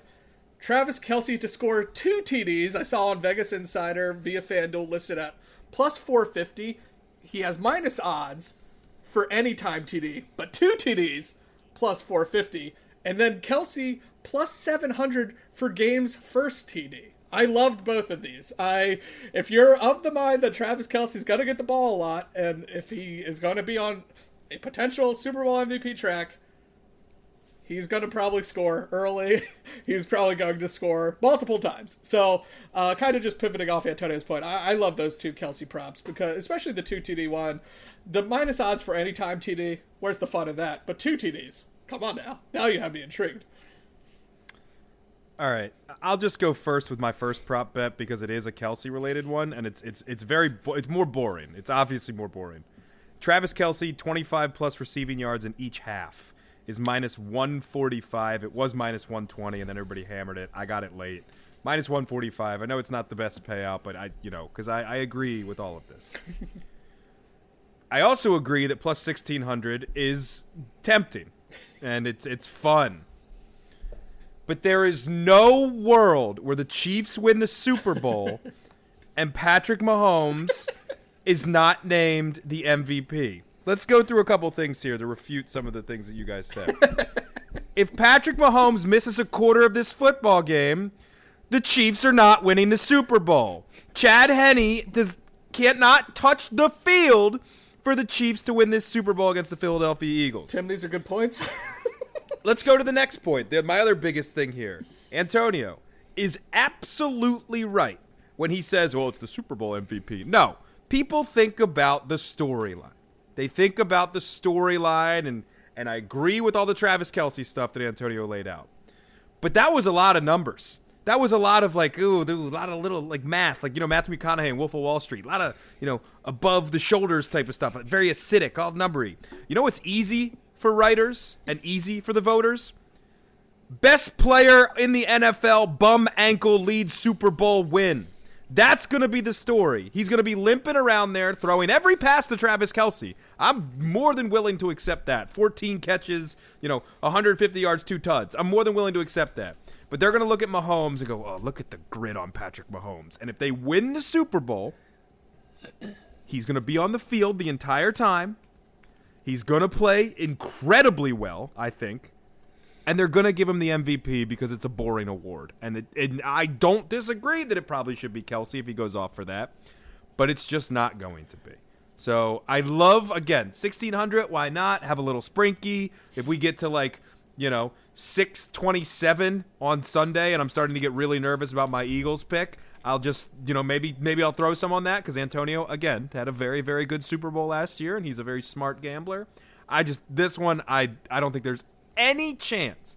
If you're gonna if you're gonna go non-quarterback, I would go Eagles options. And I don't have them in front of me. I didn't look at Super Bowl MVP. But if you're gonna go non-quarterback and you're stuck to that, go Eagles options because I think Hurts can game manage the hell out of this game and win. Patrick Mahomes has to be the Chiefs for the Chiefs to win the Super Bowl. So I think it's automatic that you know if you're picking the Chiefs, just go Chiefs money line and Patrick Mahomes Super Bowl MVP in a parlay, and that and that'll be it. Yeah, I mean, not likely to happen. That's why it's plus sixteen hundred. I know, but I'm tempted. That number, that number is just so good. Fair enough. And Jace, I think Jace makes maybe the better point than the injury is. Does Mahomes throw two picks in this game? That may impact. And Kelce has the whatever the ridiculous game. That's basically what happened to Stafford. He had some turnovers in Stafford their game, and that all but eliminated him as as any sort you know the the quarterback of the winning team, winning MVP. All right, my second one uh, is my second longest longest shot pick. Whatever, we're doing them in order. and uh, Jace likes Travis Kelce for first first touchdown of the game. I don't I don't hate that. I don't hate that, Jace.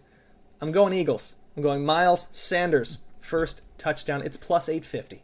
It's another tasty number where you don't have to put a lot down and you can win a lot. And I'm just repeating the script from the 49ers game, basically. The toss goes, whatever. The Eagles get the ball first, and they just come out with that perfect, you know, um, just set up list of plays. They got the 10, 15 plays that they had all set to go entering the game, and they run them effectively. The Chiefs D are on their heels, and they drive down the field. They get inside the 10 yard line, and they hand it off to Miles Sanders, and he has a six yard carry for a touchdown. That's what they did against the amazing defense of the 49ers on the first drive, and they can do it again against a much worse Chiefs defense, and it's plus 850 for the starting running back in a Super Bowl. Sirianni probably not going to have Hurts just th- th- slinging the ball all over the field on the first drive uh, of the game. It'll probably be a lot of just the short passes, stuff on the ground, and when they get in the red zone, give it to Sanders and go behind that offensive line. Even if the Chiefs get the ball first, can't you see a scenario where the Chiefs get a couple of first downs and then the drive stalls, they kick a field goal, maybe the Eagles get a sack in the red zone and they have to settle for a field goal, and then you just give the ball to the Eagles and the same exact drive happens, even though they didn't get the ball first. I'm into this. Miles Sanders, first touchdown, plus 850. I like that pick a lot, Antonio, but I am looking for my next prop, not at the Eagles starting running back, but their backup running back, Kenneth Gainwell, most, most rushing yards in a game, plus 550. He was the Eagles' leading rusher in both playoff games against the Giants and against the 49ers, and he's just had Mop up duty, Jace. It was mop up duty. Oh, I am I being contradictory in my picks? Maybe, but uh, he looked real good. He looked like he had the stuff that maybe Sanders didn't. Uh, the the little pop. So I don't know. I got suckered in by the Gainwell experience, and I saw that number, and I was like, Miles Sanders plus 165, most rushing yards in the game. That's not exciting. I was like, Jalen Hurts plus 350. He hasn't been running a ton uh, since his injury, so I couldn't trust that. But Kenneth Gainwell, now now you have my uh, my interest. so so that is that's my second prop. A little bit of a goofy one, but one that caught my eye uh, for sure. I swear to God, we did not talk about these beforehand. yes. But my, I have a kind of a double combo prop, two props here that both involve Kenneth Gainwell. we'll start with, we'll start with Kenneth Gainwell over 18 and a half rushing yards in the game. Oh, that's it. Lock. If you go, if you look, he is currently in the regular season. He averaged uh, 4.4 yards an attempt. Uh, let's go. Yeah, oh, I'm looking at.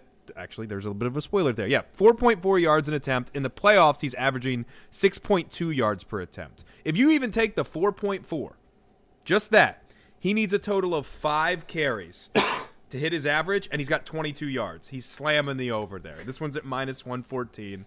He's again, like we all said, I know mop up duty, mop up duty, mop up duty. He's gone over 18 and a half yards, including playoffs. One, two, three, four, five, six, seven, eight, nine times this season. Nine times. They give him the ball as well. You know, he's in the play in the two playoffs games. He's averaged 13 carries per game. You know, in the, in the regular season, I know it was a little bit less, obviously, but I think Kenneth Gainwell or over 18 and a half yards at minus 114 is a lock. And that moves me to a, plus uh, odds here prop. Kenneth Gainwell to have more rushing yards than Jerick McKinnon at plus 100. Plus 100. So let me let me just roll this through you. We did all the Kenneth Gainwell stats, right? Since the game against Houston uh, on December 18th, where Jerick McKinnon had 10 rushing attempts for 52 yards, he has had five attempts for seven yards against the, the Seahawks, two attempts for four yards against the Denver Broncos, two attempts for six yards at the Las Vegas Raiders, 11 attempts for 25 yards, averaging 2.2 yards per carry against the Jacksonville Jaguars, and then last week, four attempts for one yard. They know that he is the receiving running back. They they love giving him the little screen pass, the little shovel pass. Those don't count as rushing yards, folks. Those count as receiving yards. Kenneth Gainwell more rushing yards than uh, Jerick McKinnon. I almost said Pacheco at plus money at plus one hundred. That's stealing from FanDuel. I mean, it's too good to be true. I love that pick. oh, when Kenneth Gainwell is like inactive for this game, it's just going to be a real.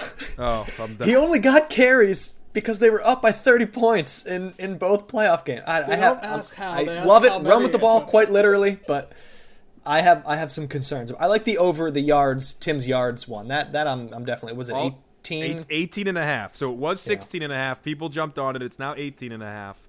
And all it takes is like one run and then a couple short yard attempts. That's all it takes. Yeah. And they rotate running backs too. And Jalen Hurts, as Jace mentioned, isn't running as much with the injury. Kenneth Gainwell's going to get carries in this game. All it takes is him to get over 18 and a half. Bust one and we're we're done. Bust one and we're done. Family show.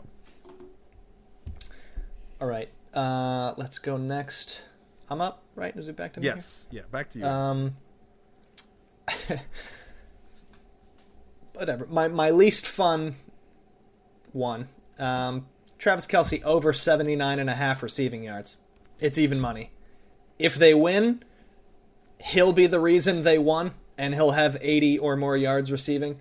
If they are losing and lose, he will have a ton of fourth quarter usage it, unless the Eagles quite literally have two humans covering him on every play, he's gonna get over 80 yards. He's gonna be the uh, like the engine for the passing game. I'm just taking it, and considering how much I like him as a long shot for MVP, I think he's gonna at least get 80 yards receiving. Finn. Uh, it's hard to argue. hard to argue. Um, I'm also sticking with the Chiefs for my next one. I love plus money odds, if you guys haven't noticed, for these props. Uh, Frank Clark to record a sack, plus 124. Frank Clark, not a great guy. Generally an inconsistent player, but he is incredible in the playoffs. Uh, he has sacks in both of the Chiefs' playoff games this year, and in fact, Frank Clark is third all time on the NFL's official list for playoff sacks, which is since 1982 when they started counting sacks. He's behind Bruce Smith and the leader Willie McGinest, and then it's Frank Clark at number three. He comes alive in the playoffs, and to get plus odds on a guy who has a sack in every game this year, I know I said the Eagles line's very good, so they might not get many opportunities, certainly. Um, but I don't know. I just like the Frank Clark at plus money guy who gets uh, seemingly gets a sack in every playoff game he plays. Uh, so that's that, that was one that caught my eye as well. I, I have a couple sack ones that I'll run through at the end when we do and like just real, rattle them off because I know obviously we're going long here because we're talking about prop bets. But my last one that I'll just expand on a little bit, and it's probably not my most confident one I will say, but this is this one's fun and I kind I do want to see what you guys think of this one because and I didn't want to include it in my my rattle off. Last play of the game to be a quarterback kneel, no at plus one eighty four. I think this game is going to be close it will not be the last play will not be a quarterback kneel at plus 184 i don't have the yes for you unfortunately. Um, i was trying to pull that up real quick and it's not there. Uh, i think obviously like like jay said it, it was it, it's, it is the underdog side. I know that the yes was a minus sign and we love hunting for plus signs here obviously as you know.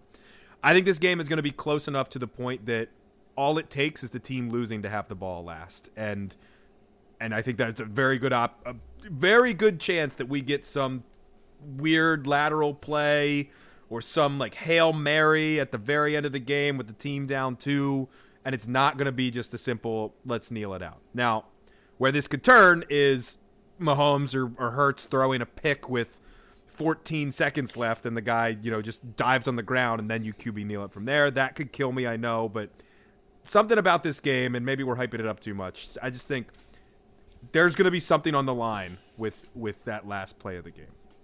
No, I like that. I mean, it's it's it's a way to root for just general excitement too, which is always fun. Sure. Uh, I'm very excited for the Super Bowl. Uh, the more closer we get to it, one versus one, I don't really care who. wins. For the first time in a long time, I don't really care who wins. I feel like like. Uh, you know, Tom Brady's not involved. Uh, hopefully, ever again. Uh, and uh, yeah, um, it just should be a, a fantastic game. I'm I'm really looking forward to it. All right, I have two picks left, so I'm going to say them both here, uh, and then we can have you guys get your final picks.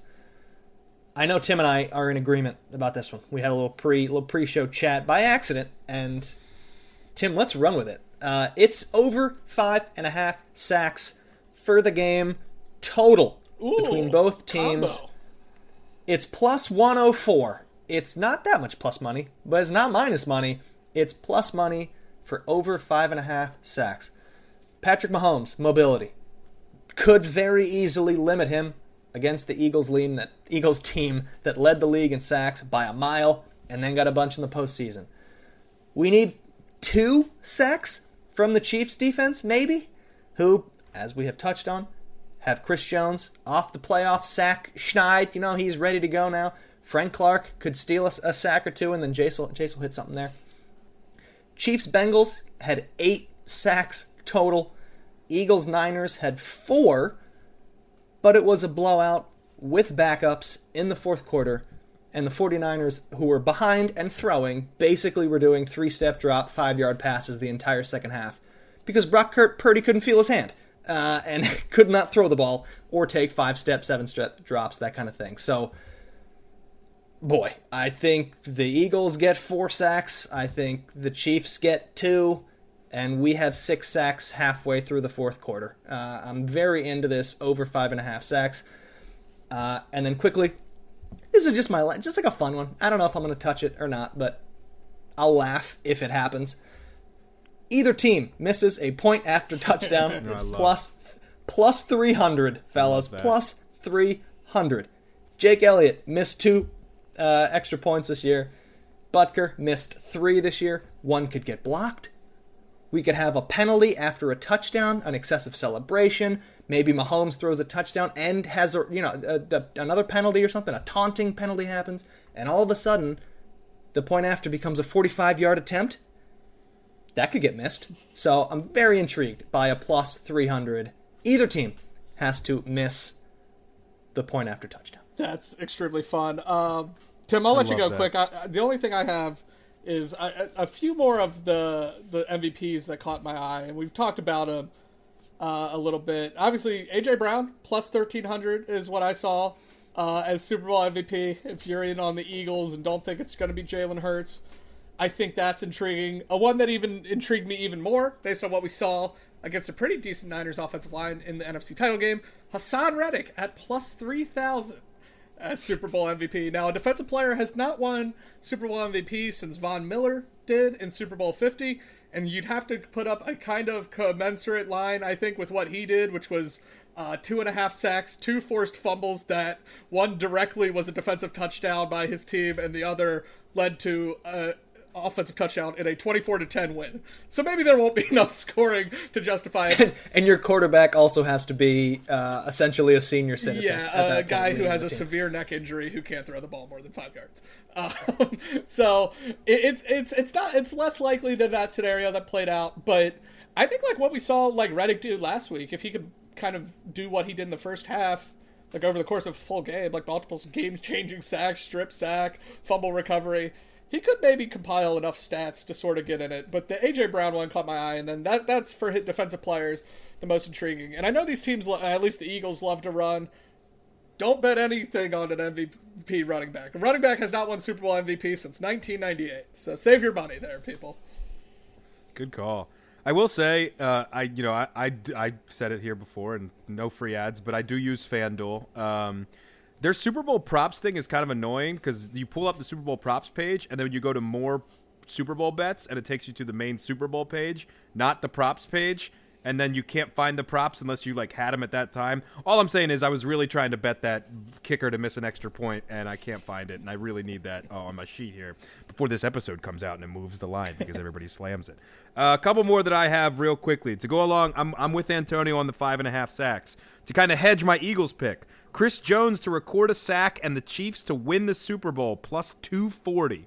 Again, you know, he doesn't get a sack in the postseason. He had two in the biggest game against the Bengals. Maybe he just keeps the hot streak going. Uh, we did the Travis Kelce one here. Chris Jones over three and a half tackles.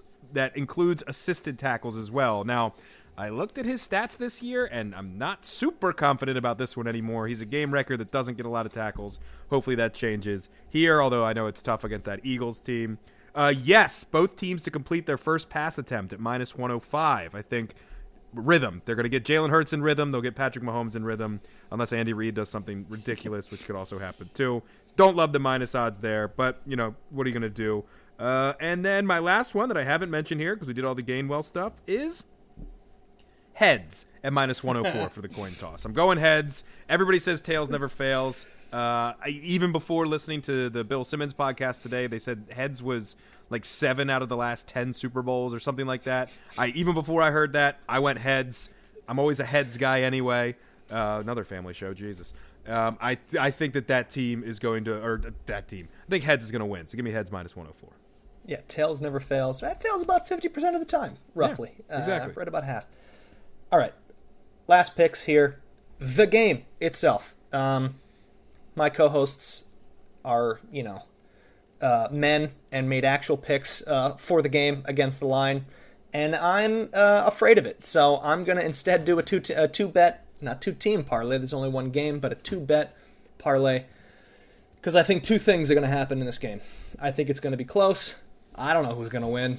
And I think there's to be points scored. The Chiefs, number one in terms of scoring points. The Eagles, number three in terms of scoring points. I think the Chiefs are at 29 points per game, and the Eagles are at like 27 points per game. So, anyway, I'm doing two lines uh, adjusted by six points. I'm going to take the Chiefs plus seven and a half.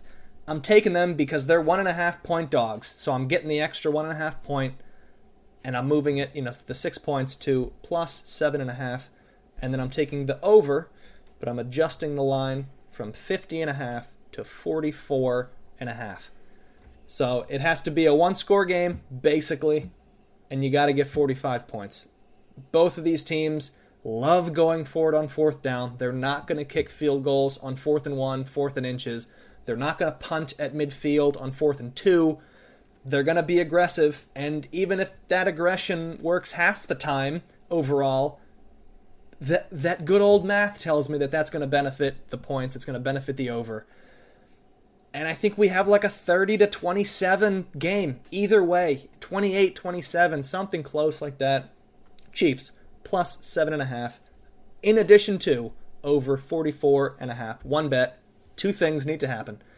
I'm 37 and 27 on the season. I would love to finish the season at up, you know, plus double digits here. I don't want to be up nine, nine units. I want to be up 11. So that's the final bet. Um, and that's it. Now to my fellows who have real, honest bets on the actual line of this game. Yeah, and we're on both sides of the fence. Tim, I, do you want me to just go first and you can argue the opposite side? yeah, I'm currently putting in Miles Sanders to score the first and last TD at plus 8,000. So, yeah, go ahead.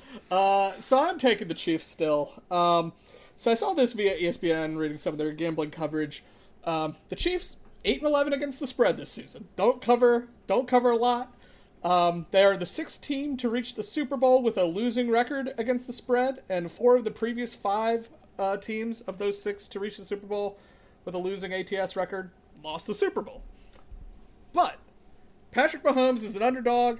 It seems like he's going to be an underdog for unless the money really gets moving for just the tenth time in his career in this game, and it'll be the first time he's an underdog in the playoffs at kick if it line stays. Um, He's six and three outright as an underdog, and if I believe Patrick Mahomes is healthy and the best player in the NFL and one of the best quarterbacks of all time, which I'm led to believe is probably true to this point, I think he finds a way to win this game. Um, I just don't want to bet against him as an underdog. It's kind of all the pick comes down to, uh, and that is why my pick is Chiefs plus one and a half. Uh, yes, plus one and a half. Um, but as the days have gone uh, by and we get closer to the Super Bowl, I lean more and more towards the Eagles. So take that for what you will. But the pick officially is Chiefs uh, plus one and a half, just because I can't bet against Mahomes. I don't like that as of right now, 77% of the money is on the Eagles, mm. 71% of the bets is on the Eagles. I don't like being on that side. I was I loved being on the non-Bengals side last week, even just from a picks perspective, because it was like everybody was just punching their ticket. I don't love this whole Eagles like team of destiny type of thing all year, and like now they think that they're the underdogs when they're not. Sounds a lot like the Cincinnati Bengals last week. Um, I'm picking the Eagles. I think the Eagles are just better. If Patrick Mahomes was healthy, I'd have a worse time with this. Um, part of it is because I did put a small future on the Eagles, and now I just want to not hedge and just go for it. Um, I will admit to my bias is there. I just think overall they are better. They are just a better football team than this Chiefs team, who has a lot of top level talent, but I'm not sure about the middle and lower tiers. And I hate betting against Patrick Mahomes. Again, I'm happy that I'm not actively like with my guts and emotion rooting for a team here.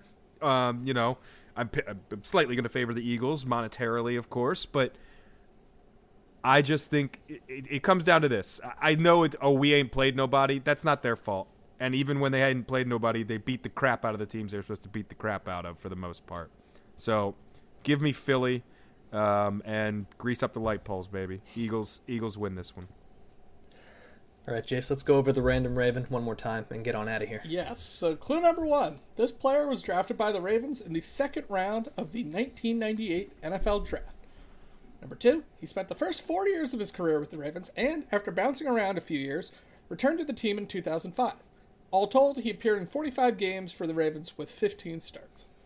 Shockingly, this Olympic caliber sprinter, as his Wikipedia entry called him, wasn't very productive for the Ravens. In five seasons, he caught just 60 balls for 929 yards and seven touchdowns. He managed just one catch while suiting up in four playoff games, an eight yard reception in Super Bowl 35. Clue number five he wore three different numbers with the Ravens 85 his rookie year, then most prominently number 83. And then when he returned in 2005, he wore number 11. And just as an aside, he definitely wrote his own Wikipedia entry uh, as it refers to him as Mr. Johnson at one point.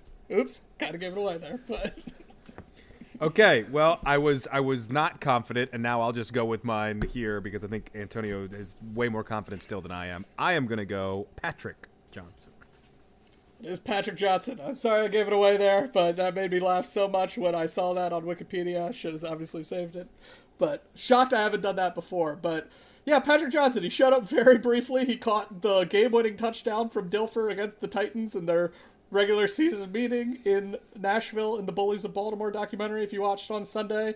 Uh, and you also saw him pushing Shannon Sharpe up the field in the AFC title game, and that was uh, his about two appearances. Jamal Lewis mentioned him doing that. That's that was Patrick Johnson's uh, impact on the 2000 Ravens, and uh, yeah, I believe I earlier in the show I said possibly the first uh, real Ravens wide receiver bust of guys. He was drafted 42nd overall out of Oregon. Um, didn't do much, but they brought him back, which is fascinating. I had no, me- I had no, not even memory. I had no knowledge that he was back on he, the team. He was, apparently he was point. back in 04 too, but he was injured that whole year, so he just like kicked around the practice squad, and then they were like, "Come on back for 05. So I guess a Brian Billick favorite. I don't know, but yeah, Patrick Johnson, Mr. Johnson on Wikipedia if you look him up. Uh, uh, it's uh, I was shocked he wasn't on our list because uh, yeah, he's he's what we're looking for in this segment, which is mainly a, a failed Ravens wide receiver pick.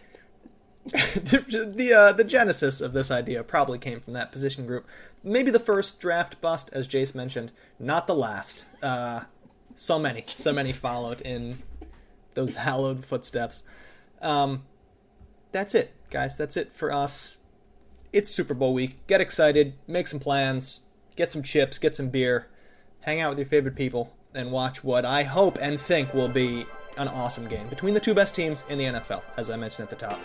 For Jace Evans and Tim Horsey, I am Antonio Barrera. Thank you so much for listening to us on Pod Like a Raven. We will see you next week.